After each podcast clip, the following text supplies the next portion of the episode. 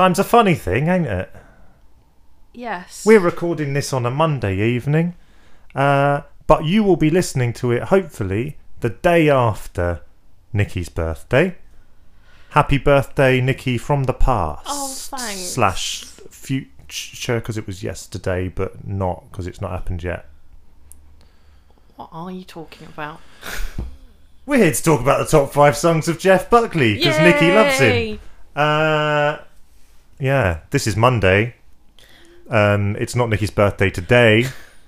We uh, are instead today witnessing the 1567th um, reshuffle and uh, potential um, calls for resignation of Oh. a Conservative Prime Minister. You this, got there first. I was going this to make year- a savage political dig. so you know, It's all fucked, basically. It's almost it's almost like an election would be a good thing by now. Um, anyway, we're not here to talk about that. Nikki, how are you? Uh, yeah. Other than the world being fucked, as I just mentioned, I'm I'm I'm pretty good. I'm glad to be talking about someone that I know. Oh, I didn't know you knew him. oh yeah, he's a good. He's a good. He's a good pal. Nikki, You a famous medium, of course. Yeah, you know, forgetting the obvious. Would you like to, you know, this is your Just say, obviously, I have known other bands and artists that we've done.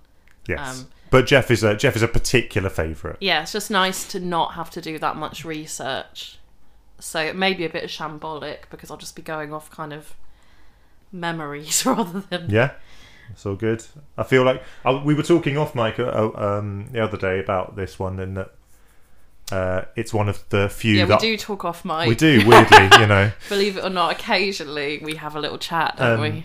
but but about the fact that it's one of the few that we've done s- since this podcast started for me that uh, I've been able to go off yeah just sort of gut feeling and Mm. emotional response and rather than digging into the song's meanings and Yeah. Obviously, you still did because it's you. mm, not so much for this one actually because I've I, my like my reaction to Jeff Buckley songs has always been very much an emotional reaction to them more than anything else Yeah. and so that's what I've stuck with for this I've not really looked too much into what's behind many of them um, but what about yourself like I, I know you're you've been a big fan for many years you must have delved into the sort of archives of information at various points in your life uh, when it comes to Jeff Buckley online forums or you know the like Forums.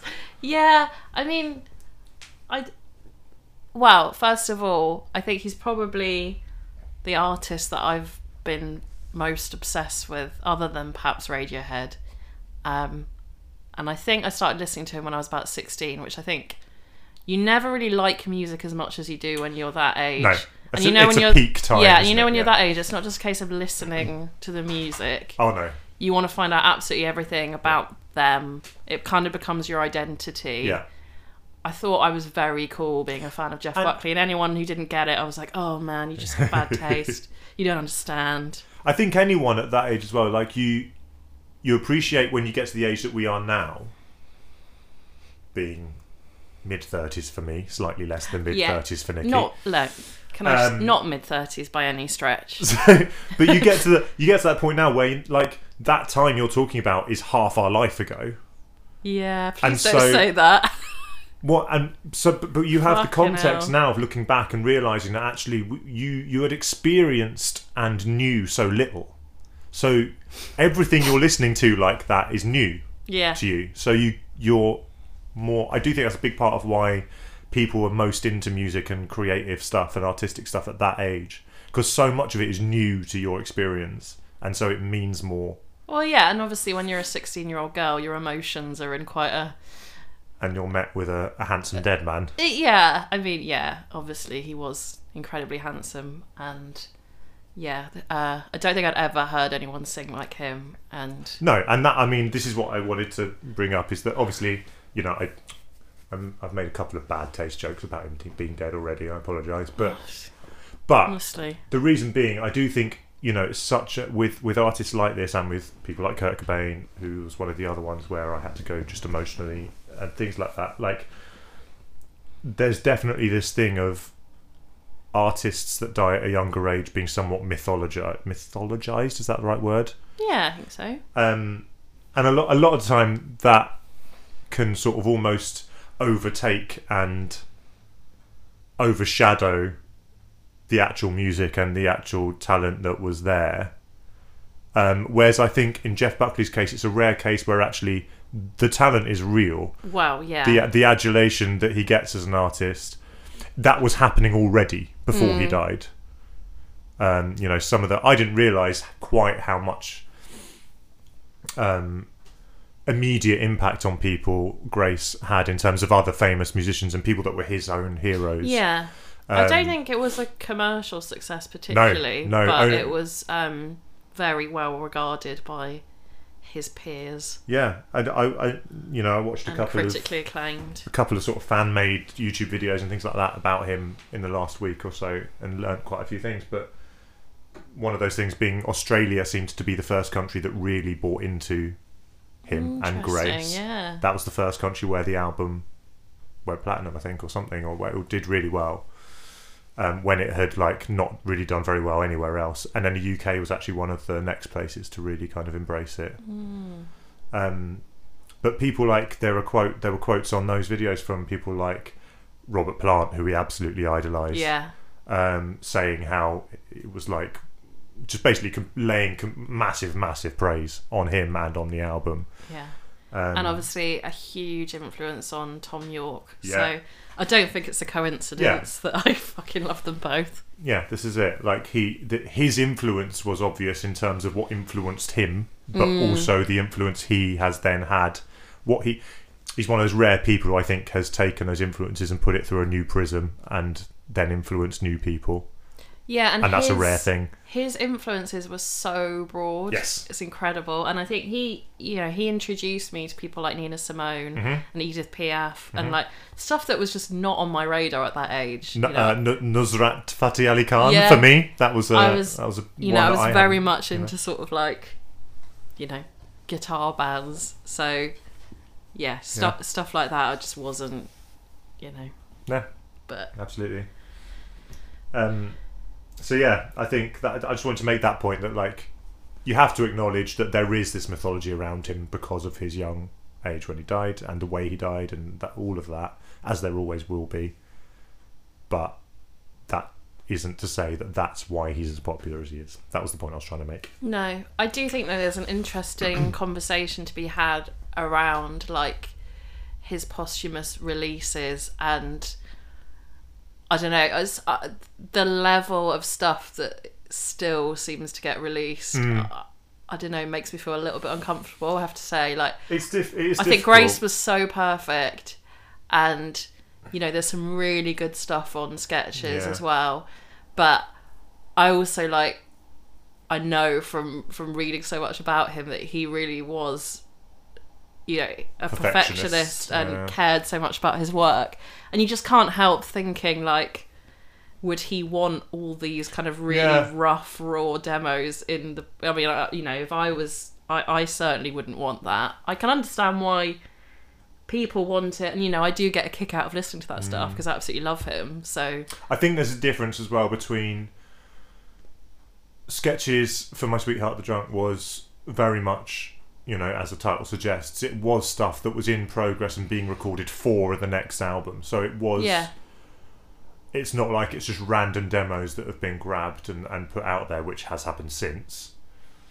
Um so i don't think i have as much of an issue with that as i do with like the kurt cobain like the fact that every little dreg of the barrel has been scraped with him to like Yeah. these little cassette tape home demos and things. I do the kind think of it's kind of the case with jeff. I Uh, think uh, there that just has got to that point yeah. there wasn't as much because his career wasn't as long but i mean you've got like seven or eight versions of the same live Yeah. song at this point and i just you know i'm i'm kind of over that now. Yeah. I'm kind i go you know i return to grace some of his really great live stuff i mean I would- live in chicago is like the Yeah. best live dvd I was about to of say all time that's isn't one it of that's one of the things that really made me a proper fan of his.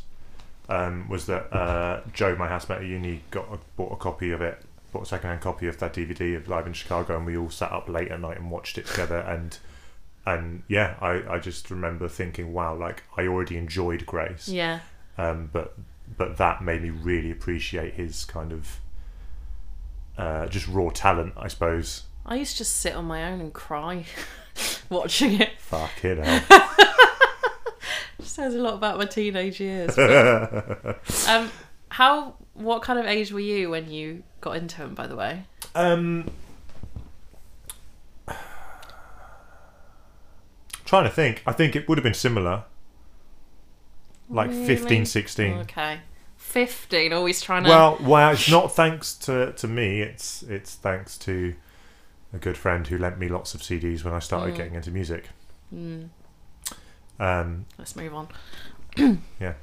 Uh, so, you know, and I think my first proper moment of like falling in love with Jeff Buckley's music was when said friend asked for a painting of Jeff for his birthday, and Mm. I spent an entire Sunday painting this black and white photo of the portrait on the front cover of Grace, whilst listening to Hallelujah on loop. Gosh. Um, but but because I just found there was something putting that song on loop, there was something hypnotic about it. Um, as as sort of the fact that that was my discovery of him essentially. Um, I mean, I think it kind of, you know, I think it was for everyone. I mean, that was certainly the first song of Yeah. his that I listened to and fell in love with, and yeah, played it over and over Yeah. again. It, and Um, it's still wonderful, but yeah. So, um, we what I feel like we should talk about this now. So what we're going to do, we we talked about this a little bit because it's a it's a bit of an odd one because he only had one official album. mm, chances are most of our top five songs are going to be from that. For some people, that might be different. Um, but can I just say, I'm not going to try and be edgy here. All of my Yeah. top five Oh, is no. from Grace. and, and uh, you my I have one that isn't, Of course you do. but I think you kind of already know what that is and, and why. But also, I um, what was I going to say?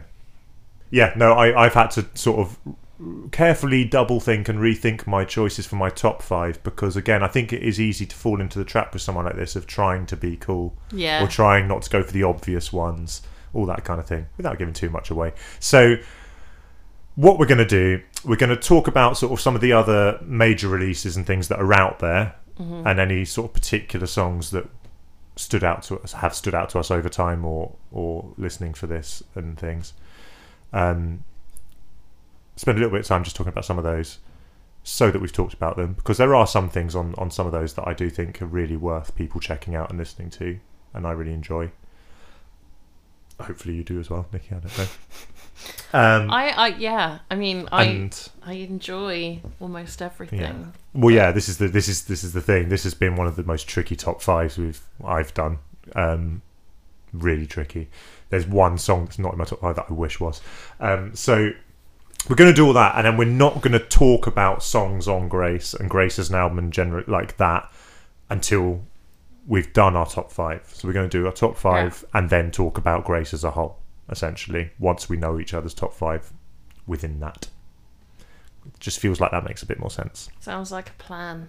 I've got down here as sort of the major releases other than Grace being there's some outtakes from Grace. We can we can have a quick talk about that before we do the top fives because there's the extended edition which is kind of widely available Mhm. and has lots of uh, sort of outtakes from the studio sessions of that. Um, there's obviously sketches from My Sweetheart the Drunk, the the demos from the album that he was in the process of recording. There is live at Sin-é, the New York French cafe. No, not French. Um, Irish cafe. Sorry. I always thought it was French. Sin-é is something French about it it sounding, Irish? but it's Irish. Yeah. So it's, Oh, it was an Irish. It was oh, yeah, made yeah, me yeah, yeah. Sin-é, yeah. So it's a, it was a it was an Irish themed cafe Of bar in, in. New York. Um, there's obviously the sort of initial release of that, which was basically an EP, wasn't it? Um, and then there's the like ultra deluxe. Yeah. Uh, I had the double CD of it. Nikki's got the ridiculously large vinyl collection of it. Um, Yeah, So- I have. I've got that. Um, the first one I've got, just that I hadn't ever really listened to before, and I just thought I would, just out of curiosity for this, uh, was "Songs to No One," which is from 1991, 92, I think, or 92, 93, is demos that he and um, Gary Lucas did together.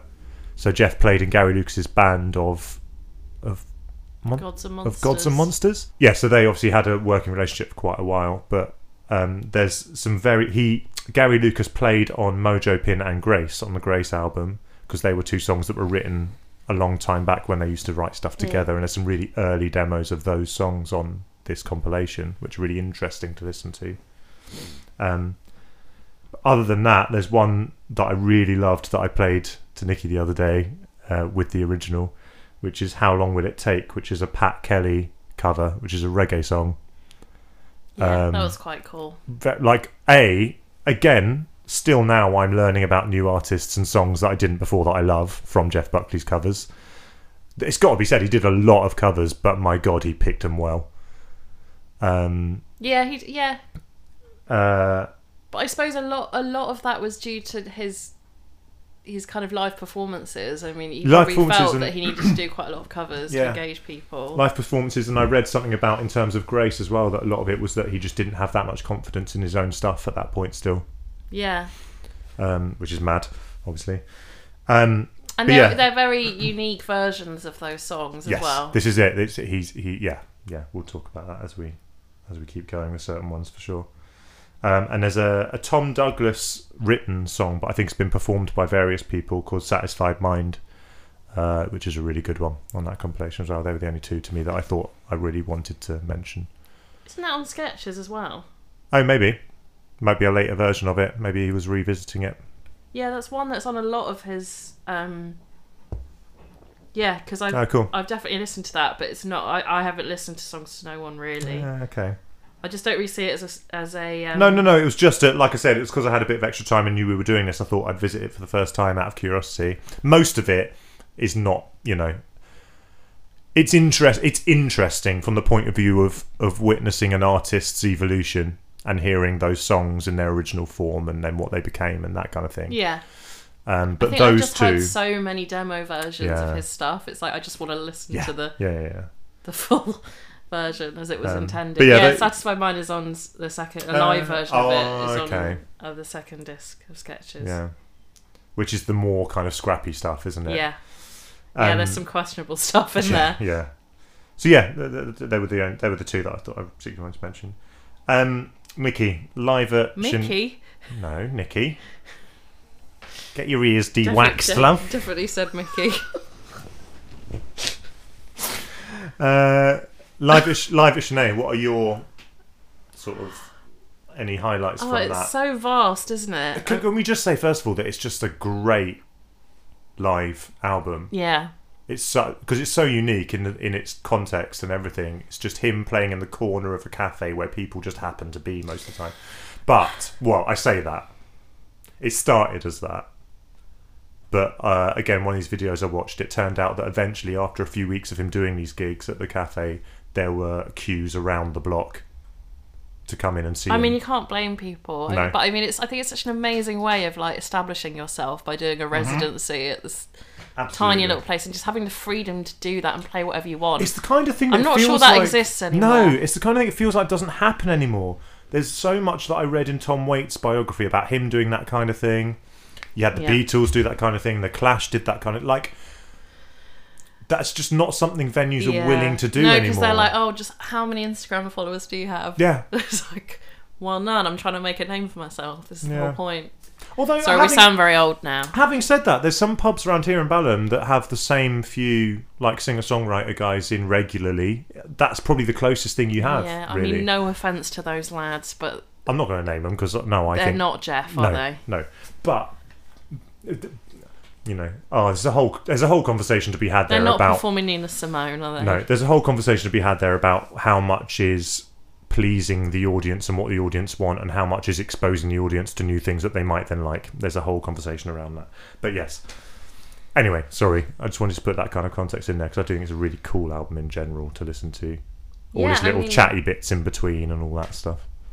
and it's yeah 34 songs it's it covers such a huge like range of of um covers from Yeah. like really Mostly covers, isn't it? really? eclectic artists. Yeah. Uh, yeah, but also some early versions of Yeah.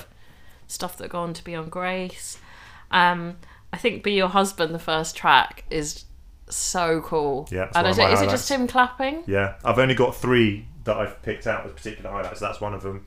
Um, yeah, he starts like just clapping, and then you can hear people in the audience sort of joining in. So you've got that like communal human feel Yeah. to it, and then it's just him singing over the top in the and one of his best vocals. I think. I think it's just amazing. Yeah, it's a, yeah, it's a really great showcase for his vocals and just yeah, the rawness of it. Yeah, Um, yeah, just imagine being there. yeah, Um, obviously, he's got a version of Strange Fruit as well, which I think.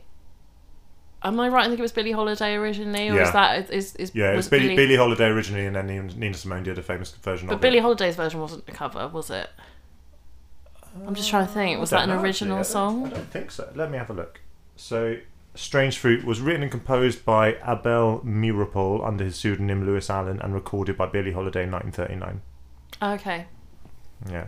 And because obviously, I, I knew that she was the first to do record it because there was a lot of controversy at the time around her choice to record it, and the label weren't happy with it and all that kind of thing. I mean, obviously, it, it's got a slightly different feel coming from a white man, but I just think it kind of showcases the the influence that that kind of music had on him. Mm, this is it. And my, one of my other, t- like I said, I've only got three. One of my others is another Nina Simone one, which is If You Knew. Yeah, I think that's gorgeous. yeah. Obviously, just like a woman, he covers quite a lot um, on various kind of live compilations, which is the stuff. Bob Dylan one. Yeah. right? yeah, But I, Yeah. yeah. I think he does it really well. Um, I think my favourite, which appear I think appeared on the original EP, is uh, the, the the old French song, which is Mhm. "Je ne connais pas la fin." I yeah, don't know if I've said that right, but I just think it's it's just I actually think it's one of the most beautiful things he ever recorded. It's so simple. It's like a it's like a fairground song. yeah, yeah. yeah. Um, yeah, I just yeah, Yeah, I just really great. love it. Um, that's probably my highlight overall. That's cool. Um, I, it's got. It's not one that I've written down, but it is worth mentioning. Again, we talked about it, but something struck me about hearing him doing Hallelujah in that setting as the last track on the album, mm, and just being struck with that feeling of like you can hear the room fall silent. yeah, yeah, You know, a lot of them you can still hear a little bit of chatter in the background, things like that.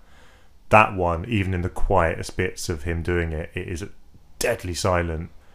And then the eruption of applause when he finishes. Like, you can only imagine how that must have been in person. yeah, Um, the other one I've got is I, I mentioned just now. Uh, halka halka sora Nusrat Fateh Ali Khan. Uh, I just think it's I again I just think it's such a unique thing. yeah, There's there's that uh, there's an element to the way he sort of talks about that song and does it and stuff that you could perceive as being problematic. Now maybe yeah. We're kind of saying, But- weren't we? Like, d- would it it be comes from love. now? You yeah. can also tell it comes from love. He absolutely adores the man's music and adores the sound of the language and all that. Do you know what I mean? That's what comes across to me.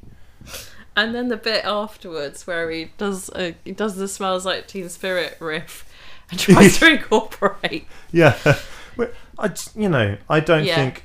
I think there are people that could take that in isolation and think see it and see it as and, and portray it as being problematic. I don't think it is. I think he's it, not mocking it. no, He it comes from loved it comes from adoration, and I think it again is another showcase of how incredible his voice We're is. saying showcase a lot, aren't we? I've just But it- noticed that. But well, yeah, but you know, Need to get the thesaurus out.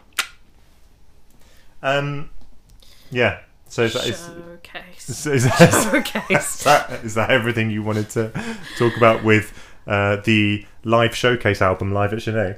Um, yeah, I mean, it's just I, I love also how you get with I love how it kind of retains the between song kind of.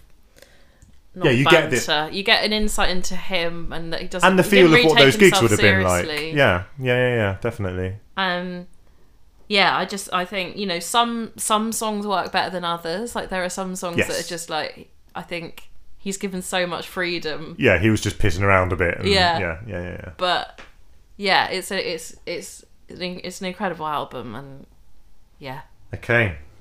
Sketches from my sweetheart, the drunk. yes, Something just quickly, I didn't realise uh, 2019, um, a demo of a song called Sky Blue Eyes? skin. Sky Blue Skin, thank you.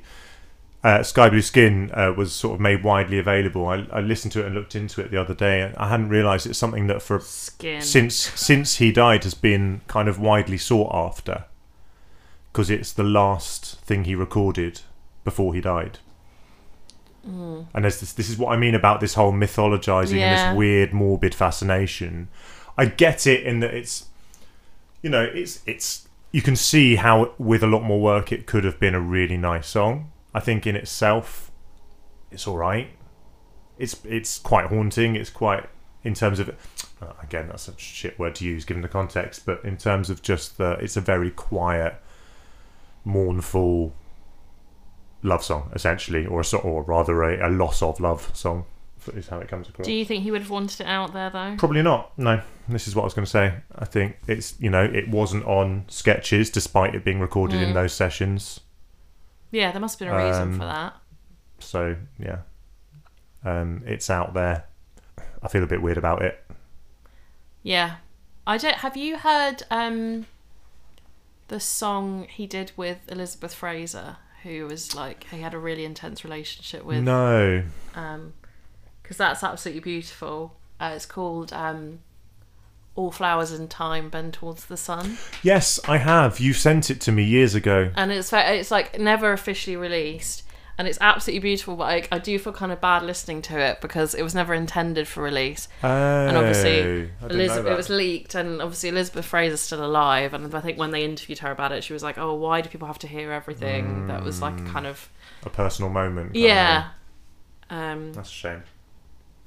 But yeah, it's undeniably stunning. Yeah. those two, those two voices together. But yeah, I think it was. Uh, yeah, maybe you know if it if it had been you know if he'd had time to sort of refine it and stuff, Yeah, it would have got out there. But yeah, mm, fair enough. Um, so actually, on sketches, what are your uh, yeah. I mean, I th- I'd say overall, I think like the first disc is really strong and has some of like his best work on there. mm. Uh, well, some of his best work. I s- I still think his best work is Grace. again? It's difficult to know how much this might have equaled that had he been able to finish it, isn't it? Yeah, I mean, I do, I do think, I do think the second disc, I, I just, I just don't, I don't really go back to. I mean, it's No. got some quite, Again, it's more a curio. There's Yeah. not. Yeah. Um, and also that you know the second disc has versions of, so uh, you know a lot of some of the versions. repeats. yeah, exactly. Yeah, yeah. I don't. Um, but yeah, I think it's quite, I think it's quite interesting that on this, um, on on what we can hear. From what we can hear here, he's sort of going in a more soulful direction. Yeah. Um, obviously, I, you know, I don't know what the intention was. You say but- that, but the other thing I took from it the first time I listened to it was actually that that, that he was going slightly more um, sort of alt rock in places as well. Okay. I was thinking songs like obviously "Everybody Here Wants You" is a very kind of It's got to be. sexy song. Oh, it's. Do you know? And probably the most complete. Yeah, It's the most complete and finished sounding. Mm. I reckon. It's just a perfect slice of '90s soul pop. yeah, I've talked on this podcast a lot about the the not for a while though the phenomenon of for me of uh, early '90s Sutton shopping centre music. Just that doesn't. uh, Yeah, that which- doesn't which sound, sounds like a bad like thing. Praise. when I was a teenager, I would have very much meant it as a bad thing. I think as I've got older, I've learned to appreciate that kind of music actually for what it is. But I think this fits amongst that, you know, um, that whole kind of like the Janet Jacksons and all that kind of stuff. But but it's it's gorgeous, yeah, it and is. it's so much more poppy than anything on Grace. yeah, and I think it shows how versatile he could be as a songwriter and as a as a singer. I think it could have been like if this album had been finished and that was a single, I think it would have been massive. yeah. I mean, it was released as like I th- I'm pretty sure it was released as a kind of. Sort um, of single from this. yeah. Yeah. yeah. But obviously, you know, he Wouldn't wasn't. have had the he same wasn't around. and no. this. Yeah. And yeah, I think songs like um, well, I know you're going to talk about this song, but like New Year's Prayer Yeah. and Witch's Rave, I think they're all you know they're all quite Yeah. soulful. Um, but then yeah, he obviously has songs. Um, so yeah, the, o- the Sky is a landfill. That's very kind of guitar driven. yeah, Nightmares by the Sea. I think. Yeah. Quite. Quite a I mean, driven one. One of my real highlights is Vancouver, which he was actually. Okay. I'm pretty sure he was playing on. Um, There's a few versions of that around. yeah, Yeah. I think they may have uh, may have been instrumental at that point. Okay. um, but he was definitely playing it as part of his live shows. But yeah, I think that's probably, if, you know, if I was gonna put a song from Sketches in Hmm. my top ranking, it would be on there, Ah, and it's definitely okay. like considered among the fans as one of his It's- best it's- songs as well. It's not one I've got written. e- really okay. No. No. Um, the the two that I sort of I hadn't really considered much before, but really caught me this time: are Morning Theft. Um, Mm. and you and I. Yeah, no, I was going to mention Wow. you and I as well. I don't know how I've basically ignored that song up till now. What uh, it's haunting to the point of disturbing. That Yeah, song. It's yeah, it so is. stark. Um, yeah, I mean, I know we keep using the word haunting, but that is that is Oh, the but that word one to describe really it. is. Yeah. yeah. um, could almost be used in a horror film. Ah, yeah, absolutely. Yeah, I don't know. I don't know how I'd. Maybe I just lost patience with sketches generally up because it's like the last track on the first Mm. disc. Um, Well, it's, I think it's so sparse that song that unless you're actually actively listening, listening, to it, it yeah, can pass you by quite easily. yeah. But yeah, I definitely think it's the you know one of the best on there. Mm. Anything else from there? You good? Um, Anything from the second disc you think particularly is worth checking out, or what is worth checking out? Not really. I mean, again, it's interesting to hear different versions and things, but I mean, I haven't you know I haven't re-listened to the second disc for this. Mm. Um, I think I remember quite liking Gunshot Glitter, but uh, yeah, I could okay. be wrong. Um, It's a great title either way. Yeah. I just re- I think Your Flesh is So Nice is kind of an actively bad song, to be Yeah, honest. Yeah, Uh, lyrically, it's not brilliant. it's it. No, But yeah, it's the kind of thing you li- you like when you're when you're kind of doing when I, when I was in my sort of consuming everything to do with Jeff phase. I was listening to all this stuff Mhm. and. I don't know. It's it's just not something that I necessarily want. Once I've listened to it, I wouldn't necessarily want to go back to it. Yeah, you're glad you. Yeah, that's how I feel about most of this stuff. Mm. Like, if I know there's something out there, I probably will listen to it because I'm interested Mm. and I want to hear it. But I don't expect to love it necessarily. No. Um, and then all that's left to come to is Grace. Now, let's quickly talk about. Is is there anything from the extended edition, from the outtakes and stuff, that you would want to mention? I've got a couple. Um, is is forget her on? See, forget her's a weird one because it it's not on the original track listing, but it is now included in the standard version of the album as a bonus track rather than the outtakes. Yeah, which is interesting because on on the Legacy edition that I've always Mm. kind of had and listened to, it's like num it's number one on the second disc. Right. See, So- I had the standard version on CD, and it was track eleven on that, Hmm. but it was never in the original release. It wasn't included in the main album, so it's kind of in between that one, I suppose. Yeah. Um, I think a lot of it is quite cool, but it doesn't it doesn't kind of have the same emotional impact as as Hmm. the album itself. Like I think Alligator Wine is, is pretty crazy. I mean, it is, but also that's one of my least favourite of his covers because it's just him doing a silly impression of Screaming Jay. Do you know what I mean? Like most of his covers, he takes it and he makes it his. Hmm. Whereas that one is very much just him being silly and doing his best Screaming Jay Hawkins impression, which is hilarious and is great, but that's all it is. Um, And Kangaroo is, is a song that he played live quite a lot, which is just really long and unwieldy. And, patience testing. Yeah. Yeah. Like again, interesting to kind of listen to and see that he had that side of it, and just Yeah. interesting and and cool to listen to from the point of view of him being someone who I think a big strength of him, especially live, was letting himself just get carried with the music and Mm. just go on feeling, yeah. and that's basically a that song is a document of that. I think. Um, I've got three, uh, well, two covers and one slightly odd one. One of them is um, the other woman, Yeah, that's a which good one. Jessie Mae Robinson's song, recorded by Sarah Vaughan initially, but also done by Nina Simone, which I'm guessing was his Mm, kind of yeah, yeah. Route into He it. did so many Nina covers. Yeah. It's brilliant. Um, and uh, Mama, You've Been On My Mind, another Bob Dylan one, Mhm. is really good. Uh, also, have to mention a band that I adore and just do not get talked about enough. I think I've said that on this podcast before, and I can't wait. You adore them. Oh, yeah. Okay. And I can't wait to one day, hopefully, for them to come up on the randomizer. Uh, Shudder to Think had a song called I Want Someone Badly, which has Jeff doing guest vocals because he loved that band. yeah, I was going to mention. I was going. to... I mean, I don't really know And he, another. anything about them. I mean, it, it's interesting. It's another that they have their vocalist has a similar, a similarly, um, just kind of smooth, clean voice for that '90s alt rock era. yeah. So you know the opening to that is Mm. that Jeff or This well, this is it. It's tricky to tell the difference, Yeah. isn't it? They both have very similar voices. I'm not sure. I'm not sure which bits are who. yeah? Because all the times I've listened to it, I was like, Mm. well, who's who? Yeah. No, they do sound quite similar when, when, when they're doing that kind of thing. But yeah, that's that's just for someone like me who's a fan of Shudder to Think and that kind of era of 90s alt rock and thing. That's a really cool. Little On that note, actually, did you ever listen to the Patti Smith song? No, you told me about this the other day, Uh, didn't you? Yeah, no, I, didn't think get that actually it. that actually was the last thing he recorded before he died, as far as I knew. But um, yeah, it's called um, "Beneath the Southern Cross," Hmm. um, off her album "Gone Again," which is not so it's, is so not it's a Patti not Smith song. it's a Patti Smith song. Okay. Um, yeah, the album is not one that I know particularly well. No. Is that the album? Yeah, it's a, yeah, 1996.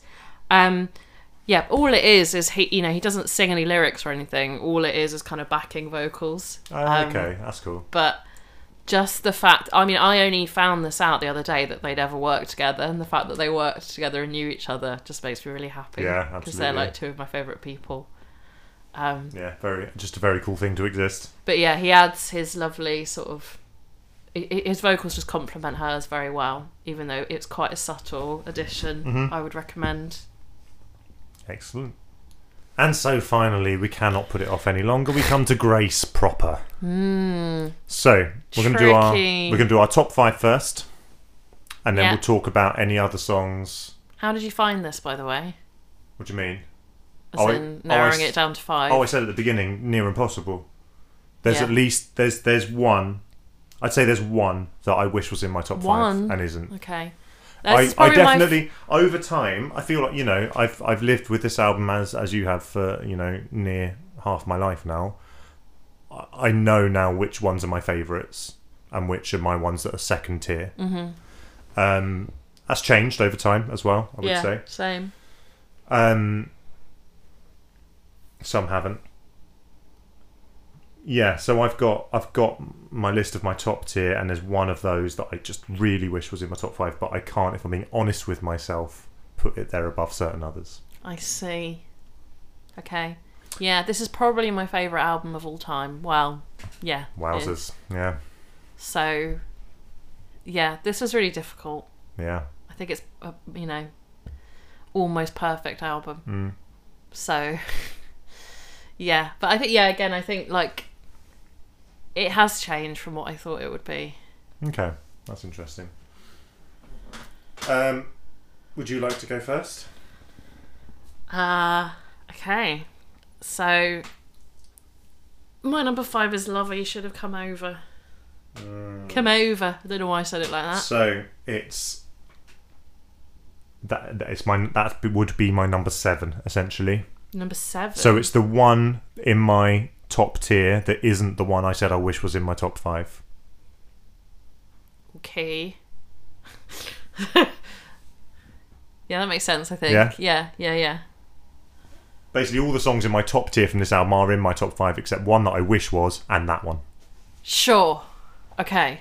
which is just sitting below it, just sitting Okay. below the top five. Okay. Yeah, I just yeah, I think it's one of his just most beautiful, cathartic, Yeah, emotional Hmm. songs, and it's you know it's like it's seven minutes I think, yeah, something like that. but you know it doesn't it doesn't drag. The way it kind of builds, like lyrically, it's really beautiful. Yeah, it's it's a very- you know he does obviously does emotional ballads Hmm. incredibly well um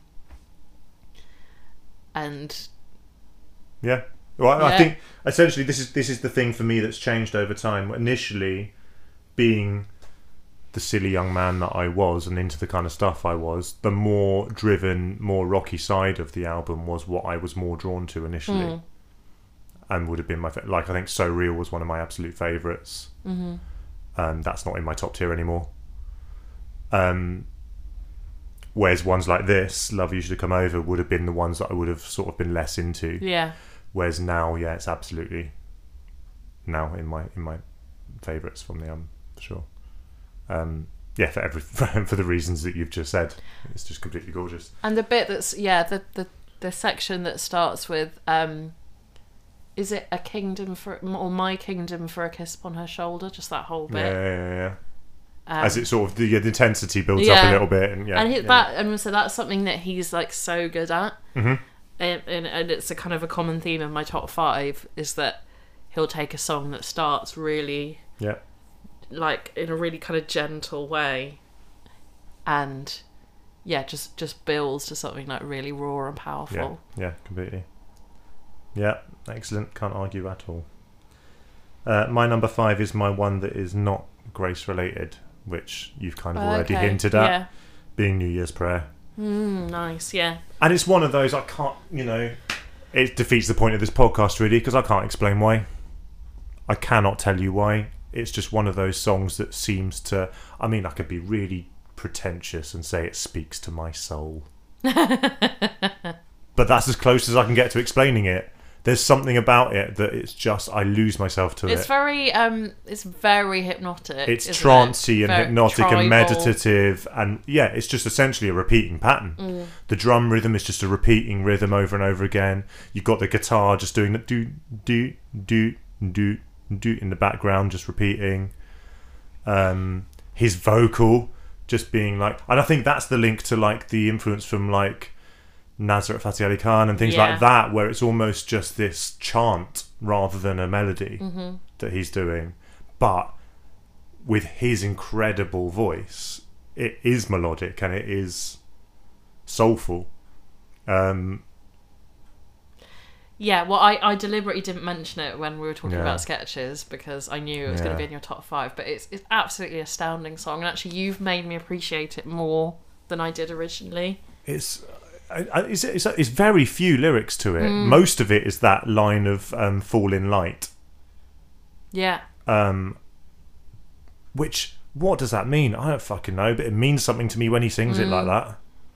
and I think it's quite similar in style to another song that I'm going to mention. Cool. Okay. Fairly Oh, see, that's interesting. Grace. So that's the thing. That's the, the reason that it really stood out to me when I first heard it, and why it's always stayed You'll know one which of my one I mean, though. why it's always stayed one of my favourites is that I think it's it's so unique for him. I don't I don't think it's like and a, a unique for at least what I'd listened to at the time when I first heard it. Yeah, You know, it was uh, my mind was blown because I was like, I don't know anything like this, and it's not the kind of thing I'd normally associate enjoying.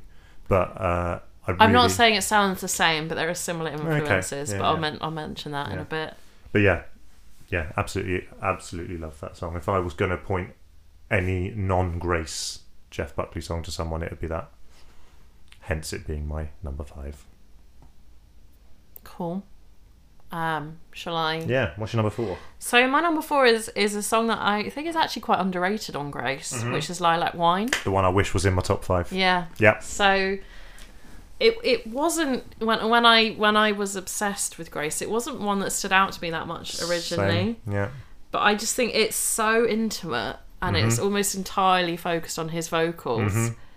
And And he's barely singing. yeah, it's but yeah, and I think um you know, he is guilty of you know, the the vocal gymnastics Yeah, yeah, yeah, yeah, and at times. Live, certainly. Yeah, and I think that's that's and also that's amazing because he has such an incredible Hmm. voice. But I suppose sometimes you don't want to listen to that, Yeah. and In terms of his, like we're saying, it's another Nina Simone cover. yeah, and in terms of his Nina Simone covers, it's the purest, I Mm. think. and it's so restrained, Yeah. but so so beautiful. Absolutely. Um, it just sends shivers down my spine. I'm so glad you put to it in there because yeah, like I said, it's the one that I wish was. It was the one when I was going through this. I was like, why isn't it a top six? Hmm. I did think about putting it Um, higher, to be honest, yeah. but um, yeah, it's it, it's just a brilliant song. Brilliant. I think the only re- the only reason I've got New Year's Prayer above it is because that's the one that feels like you know when you've got those songs that aren't massively popular and so it feels like your song. Hmm. Do you know what I mean? You feel a bit of ownership over it. It's nice to have something that's not great. so yeah, so new, that's why New Year's Prayer's above it for me is because it's the one that I always feel like that's my Jeff Buckley song. Hmm. Um, but otherwise, Lilac Wine would be the one that's there for sure. okay. Yeah, very good. Number four is one that I know we disagree on slightly, um, which is previously mentioned again. Forget her. Um, I don't. Only, yeah. only in that you don't. You're not as enamoured with it as I am. I know that. No, I mean, I, I, I suppose I don't really consider it part of Grace because Mm. that's ha- that's I never listened to it in that context, and to me, it's just like a really good outtake from Grace. Yeah. But I don't think the album suffers by it not being on Yeah. there. I mean, like Dream Brother is I know is that a the closing song to me. I learned recently, and, and still is the best closing song for sure. I do. I do still. Yeah, we'll talk more about that. Oh I- no, spoiler! I do still see. Um, Forget her as as a bonus track, not as part of the album. yeah, Um, but still worthy of being in your top five. Well, the other thing is, I think also it's this is what I meant about the not giving not giving in to the wanting to be cool thing, because I think there are better songs. Yeah, but I think this is this is quite a cool. Well, it's not the way I thought of it was. It's probably one of his most generic. Yeah, You know, it's the most similar to, for example, the um, what was the sketches one we said? Everybody here wants you. mm. It's similar to that in that it's a very straightforward soul song, basically. yeah, but my god it's so full of soul his vocal in that as it again this, this is one where he does what you were saying where he builds the intensity up throughout the whole thing to the point where that last section he is just singing his heart out and you can feel it like the pain of it and it's amazing um and i think there's some there was something refreshing when i first got into grace of that being quite a straightforward song structure wise and just being able to enjoy his voice like with lilac Yeah. wine but Yeah. with more behind it um the other thing i've got to mention as well as i've said before on the podcast again i absolutely am a sucker for a hammond organ well placed and this song is a well placed hammond organ it adds so much to the should sound I know what a Hammond organ is? uh, the one that makes a kind is. of um, wobbly sound Oh, do you know what I, mean? what mean? Classic yeah. soul songs have it a lot. Yes, that like yes, yes, sounds yes. like a whirring, brrr, like Yeah, so, so it's electronic. it's a very early electronic organ, Yeah. essentially. Yeah, yeah, I know exactly what I mean. Um, Yeah, and that is used just perfectly throughout this song. Mm. Like right at the beginning, it's there subtly, low notes in the background, adding depth to it, and then as it builds up, you've got those higher whirly kind of sounds coming in with his voice, and it's just amazing. So number three is Last Goodbye, and Hmm. that was I used to say that was my favourite song of all time for ages. Okay, Um, it's not in my high tier. well, okay, fine, you're a loser, but um, I had to be strict with myself. yeah. So I think, like, looking at it objectively, I think it is one of his more kind of straightforward songs. Yeah. And it was actually his biggest hit, his biggest Oh, chart wow, okay. hit. Yeah. Um, it's, it's I didn't even know it was a single. yeah, yeah. It's one it's one of his most famous songs, and it's it's. I suppose it's quite, you know, it's fairly short. yeah. Um, Fair, again, fairly simple structure wise compared to some of them, I Yeah. suppose. but I I can't you know I could try and be cool like you say Hmm. and not but I, I can't deny the effect it had on me as a you Yeah. know and and still does I think it's the best breakup song ever Fair. um I think that note at the beginning yeah. like for years I thought that was a musical instrument I didn't I didn't think it was human Yeah. um, which I think is pretty incredible. Um, and yeah, it just it spoke to me. Yeah. Fair. I can't, you know, you can't Like- always like you've al- articulate the like- effect that something has on you. Yeah. Like you've already said, I think, bar one for me, I think anyone could justify any of the songs on Mm. this album as being in their top five. Um, Bar one, okay, interesting. Um, but yeah, this would be. I always, I always said this was my number one. Hmm. Um, But that has changed. Did that Yeah. change recently, or has it been a gradual? no, I, I think I think just just doing my ranking. Um, I don't know. It, it, I, I had to sort of balance what what makes me feel good. I, I never really. I always, I always struggle with these because I'm like, am I ranking what makes me What's the best good? song, and what's yeah, yeah, yeah, yeah. That's Um, what I'm. That's what I meant earlier when I said I had to go with what is my top five. Yeah. yeah, exactly. Yeah, And I think, yeah, also, I, I think my tastes have changed slightly. Like, I, c- I Yeah. can sort of see that his, you know, even, even though I absolutely adore them, like, some of his ballads are quite over dramatic. Mm. So that's why it. okay, yeah, yeah, yeah. It's still one of my favourite songs of all time. Um, but yeah, it's my number three. fair enough. Uh, my number three. I struggled with the order of my number two and my number three, hmm and my number one until I was honest with myself. Uh, my number three in the end is Mojo Pin, Mm. which I think I kind of know is going to be your number one, but you don't have to say. Mm. Um, That's the thing. Um, right, so Oh no, I don't want to talk about it now. no, so I will just I will just say what I want to say because we know it's going to from that we know it's going to come up for you Mm. soon, whether it be number one or not. It's going to come up for you in a minute. All I will say about it that I love about it is that it showcases every element of what Yeah. he does and the best of everything that he does. Yeah. But for me, the two that I've got above it are the ones that I can't deny are the two that I first engaged with in a much bigger, more emotional way, and still have more of an emotional attachment to, and had, and and I think uh, I'm, I'm more would be easier to play to anyone and them appreciate his talent. I think Mojo Pin is difficult for some people mm. because it is Too challenging for well, you. it is because it's it's such a bizarre structure. It's essentially a prog song in its structure, but I love it for that. Okay. So that's that's all I'll say about that. That's that's That's why it. I love it and why it's mm. number three, but also kind of why I've got two above it, and that I think there are two that are just more solidly ones I would choose to put on and listen to at any time. Okay. Keeping my mouth shut on that. That's basically where I'm at with it. That was why I struggled with where to put it. Yeah. I think I respect it more than the other two, but I would choose to listen to the other two more. Okay. Cool. Uh, what were you on? Your number two, yeah. So my number two is Dream Brother, which isn't in my top tier. which kind of really. Yeah. I thought you loved it.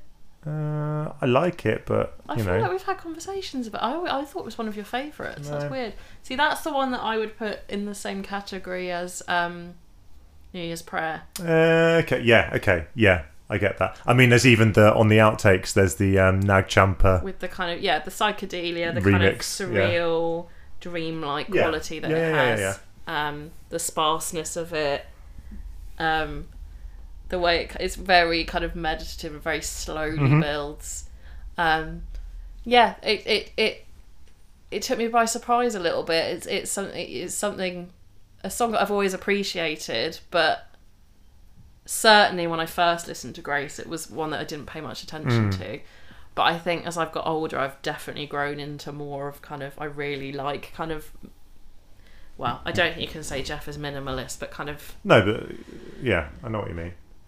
Um I, yeah and I don't know I'm sort of you know even as I'm looking at this top five I'm finding it quite difficult because Yeah. obviously Last Goodbye is like like you say it's, it's one of the ones I first engaged with it is hmm I could swap those around to be honest I'm really struggling Yeah, it's it's really fucking difficult. yeah I feel like I, I feel like I may have made a mistake with this to be honest but uh ah could I do a last minute Yeah, if you want to Swap? swap them over, yeah you can still. You've still justified it being I've there. sort of taught and like I said, like I said, it is the, the, the- except one song. I'll say it now, "Eternal Life." Yeah, which I was used to love. I don't really know why you don't like it. I just don't get much out of it now. I think it's him rocking out, which is cool, but I don't get much. Rocking Yeah. I don't get much more out of it other than it's him satisfying satisfying that itch a bit. Um, Yeah, I don't know. I think he does that in other places on the album too. yeah. Um, I mean, it's worth saying the intro, the bass and stuff is incredible. But yeah, I, d- I think any other song except that, I could absolutely get behind anyone putting in their top five Mm. and justifying it. So, I like I said, it's, I have my absolute favourites. Yeah. just because Dream Brothers not in those absolute favourites doesn't mean I think it's an incredible song. Um, so I, I I'm going to swap Last Goodbye and Dream Brother because I think, like, so Dream Brother three, Last Goodbye number two. yeah, hearing myself talk about Last Goodbye and, like, How much it means to you? yeah, I think I just have to put it there. And I think Dream Brother is absolutely gorgeous, so that will stay. Okay, yeah, I mean, to be honest, this this this could it's all interchangeable. this time next year could completely change. But Dream Brother is a song that's really grown on me over Yeah. the years, um, and that I keep listening to and puts me in a certain headspace. Um, yeah, yeah, find it very warming yeah. and just Nice. a great closer. Like, I, there's no way that Forget Her should be a closer. No, no, and it's not. It's not meant to be, which is a shame that it is the last track on on the Mm. sort of standard version now. But my number two, yeah, my number two's Grace. Okay, well, yeah, I know what your number one's going to be then. We'll talk about it when we get Yeah. to it. But yeah, um, Normie. that's a joke. so That's a joke. Well, I kind of feel like that with I Grace disagree with I disagree with you though about being able to play Grace to people and because of the ending. well, I just remember I used to play I used to play the album a lot at home Yeah, and this was one where my mum would sort of tut walking past my room because it gets so I, I think again I love it but I think it gets so out of control. a song of two halves, perhaps. Yeah, yeah. I just think um, it's the first one that I remember listening to when I listened to the album, making me just absolutely go, "Whoa!" Mm. This after hearing only Hallelujah. yeah. then hearing this when I listened to the album, I'm going, "Whoa, this guy's not who I kind of necessarily thought he was." Mm. That opening guitar riff is just Yeah. brilliant. is. Then the rhythm that comes in afterwards, the jangly kind of riff Mm-hmm. after the intro riff, is brilliant.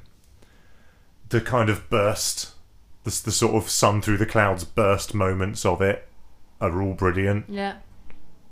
The vocals catchy and soulful and clever. Like Mojo Pin, it's got lots of bits to Yeah. it. It becomes intense. It becomes uncontrolled and chaotic, which I'm always drawn to. Mm-hmm. Um, it's a perfect song. Yeah. Um,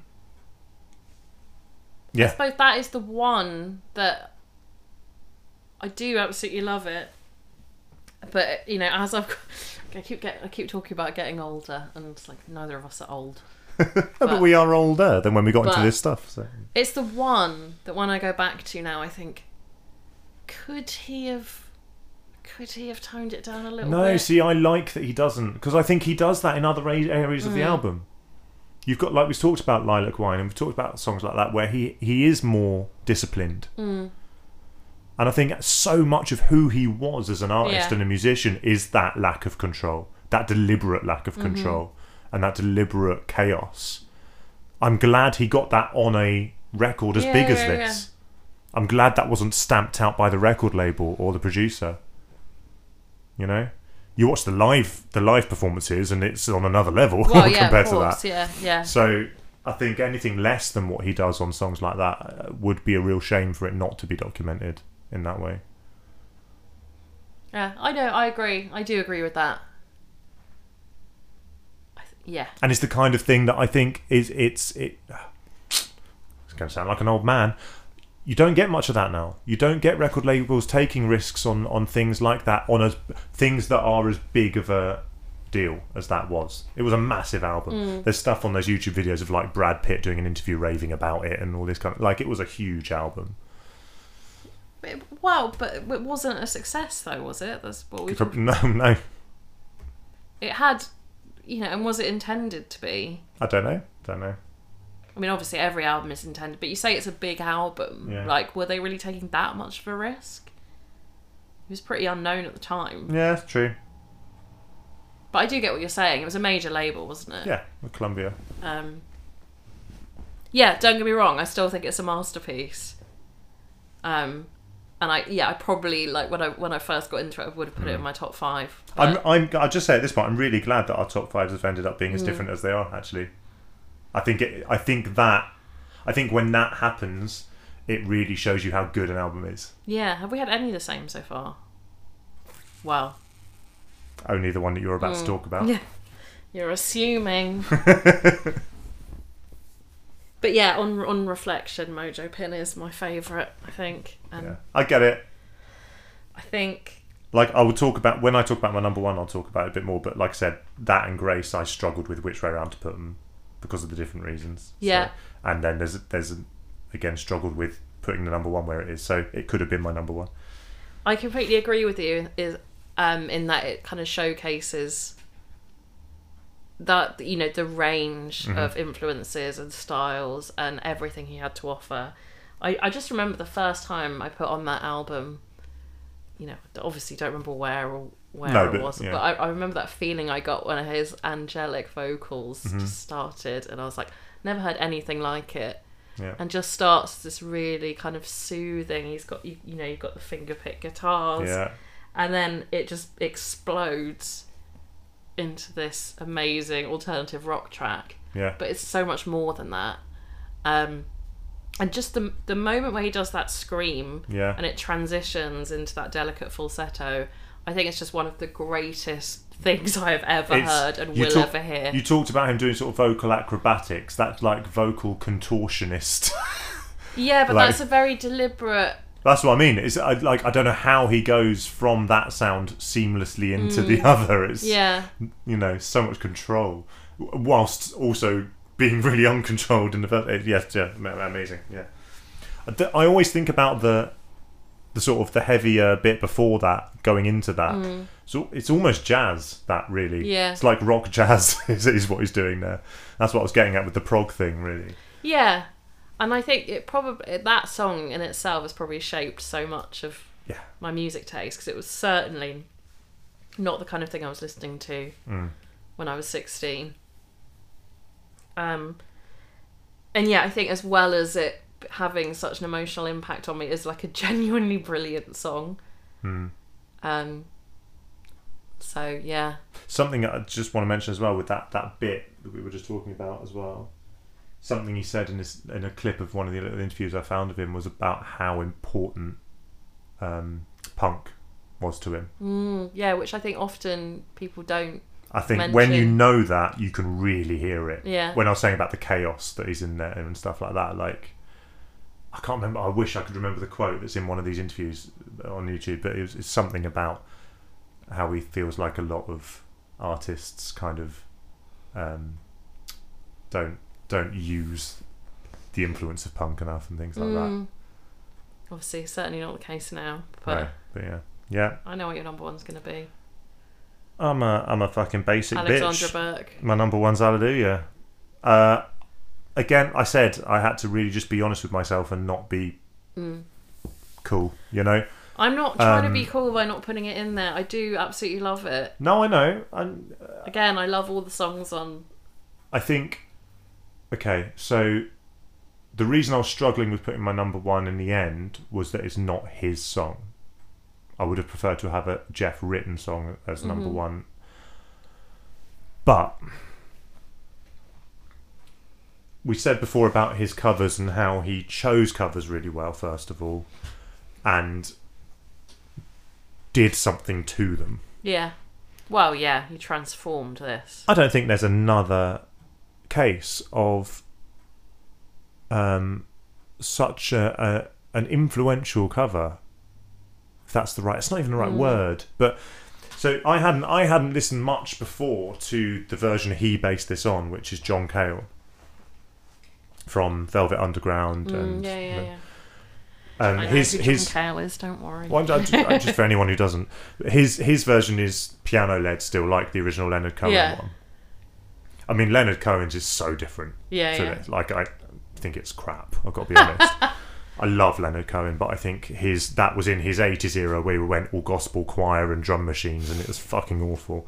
Um, but his songwriting was still there, and that's what Jeff's managed to do. What, what John Cale originally managed to do. I've got to be honest. Like the structure Jeff uses and the vocal melody, the way it's changed from Leonard Cohen's one was John Cale. But even then, Jeff takes that, and there's some kind of incredibly rare honesty and emotional reality to Jeff's performance of that song that I don't think anyone else could have done. I still don't think anyone else could No. do. Yeah, I, I think it's that same thing we were saying about Lilac Wine. The fact that they managed to resist not putting anything else on it. Yeah, yeah. The fact it's just him and his guitar all the way through yeah. um, is so important. It's one of those songs that I hold up as a.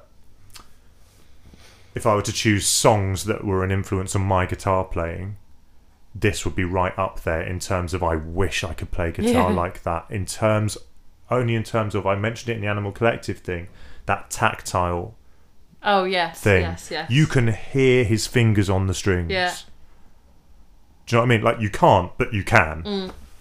It's not that the guitar is an extension of him in that song. Yeah. It's it's it's not something he's using to back his voice. It's singing as much as his Mm-hmm. voice is.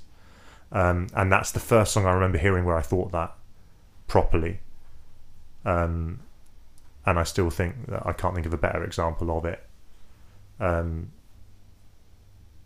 so I, there, there was a time I think one sort of first year of uni I used to say this was my favourite song of all time. I, I, it, Um, it is an utterly incredible song. I think I, I, I distance myself from it because it's just such a sort of cheesy, obvious choice for a song to love, but but I do. Mm. um, and I can't. I, even now, I've listened to it a few times in prep for this just to decide is it really my number one. I still can't listening to it without getting emotional. I can't. Mm. Like there's something he does with it that is just spine tingling. Whether it's any of the live versions recorded or on mm. video or this version, I still think this version is the best. it's oh it is completely but there's one of it's just one of those rare moments in music where magic has happened yeah, that's all you can say about it yeah, there's no there's no explaining you could do you just have to tell someone who's never heard it before listen to it and tell me there's not magic there somewhere it's it's it, there's there's there's something else happening there it's it's stunning. It's beautiful. It, it's the song. You know, it's definitely the song that I got into first. I the only reason it's not in my top five, I think, is because because of all the versions of it, all the versions that have come out since. I don't know. I can't listen to it in quite the same way. But this is, I think, this is why I'm really pleased that I did distance myself from it for a Mm. while, because it's meant that I now don't listen to it for like a few years at a time, and then when I do, that impact is Yeah. there again.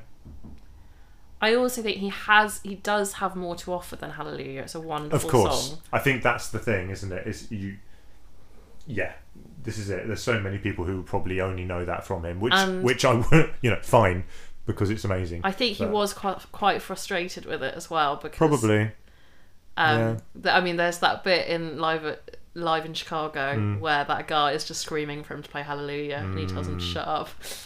Um, so it's one of those. I mean, it's it's. but this is it, I can't it? deny it's. but it's, ultimately it's this is it stunning. there's a there's a reason people wanted to hear it and there's a reason that it's the one song that probably anyone Mm. would recognize it's it, like i said it's just one of those magical moments in music where he just got it abs- absolutely right yeah. I just think he has many more that he doesn't get credit for. yes of course yeah but i think a lot of those not everyone would appreciate No. No, you're probably right. that's But I'm, I think it's quite actually quite bold of you to put it as your number one. So I mean, well this is what i mean i had to just go with fuck it I, like got to be honest that's Yeah. where it is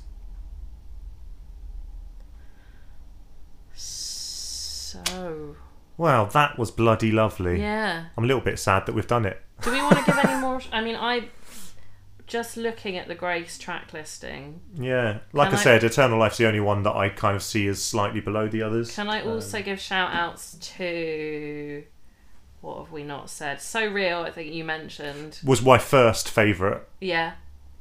Which other I, than Hallelujah. But yeah. I think no. Sorry, I just I just had a flashback to what I, I told you something really embarrassing the other day. Um, I don't even know if I want this in here, but you know, you know when the bit where he goes, "I love you." Oh yeah. And when I was a teenager, I was like, I used to pretend that he was talking to me. Um, so yeah, that's how that's how tragic I was. Um, but again, I think that you know, there's like the breakdown at the end. yeah. Yeah. Um, I think yeah, that's that's kind of an example of his punk yeah. Yeah. yeah, leanings that don't get mentioned very often. I think also the amazing, it's got a really amazing chorus as well. Yes. Oh yeah, this, I think this is why it was leapt out to me first and was one of my first favourites. It's got a catchy, Mm. recognisable chorus for sure. I feel like I'd heard it before, maybe on radio or I think that was a single as well. um, so I feel like in the back of my head I kind of recognised it. But Yeah, the thing he does with the second time he says "real" in the yeah, it's just yeah stunning. Um, and I also want to give a shout out to Corpus Christi Carol, which everyone forgets. yes, forgets. Thank you. Even we, even I've forgotten to mention it. My Twitter handle at the moment. Corpus Christi Carol. Not my handle, my username. Yeah. um, which is another example of one of his stripped back, Mhm. very vocal centered. excuse songs. the use of the word, but bloody angelic. Mm. Like, I don't think he uses his voice like that anywhere else. No, Like almost completely falsetto and. that's what my mum does like. Just, just. of course. But yeah, chills, complete chills. I was going to be really controversial and put that in my top five, but it would have been controversial. Yeah. people do. Yeah, I, I think because it's so. It is overlooked for sure. Yeah, Like you said, like, like I think Lilac Wine is as well. Yeah. Wow. Whew. Wow. Happy birthday Oh, thanks. for um, a few days time slash yesterday. Uh, Oh, we had fun, didn't we? yeah, that was nice. It was bloody difficult, but it was a good chat. I'm glad we've done that one. And and what a pleasure to do the listening in advance too I as know. well. Um, And next up, more of a discovery one again. Really, it'll be uh, magazine. Our ranking of the five albums of 70s, 80s, and then random latter comeback post punk band. can we just do Jeff again? I'll Mag- just, magazine. Just do a different ranking this time. No, this will be good. It'll be fun. Uh, and then yeah, and then we'll when we when we do that one, we'll tell you about a couple of things we've got coming up for the end of the year as well. So yes, Sweet. Have nice times. Thanks for listening to us wang on about. no. Thanks for Uh, uh, thanks for listening to us being really pretentious and and no.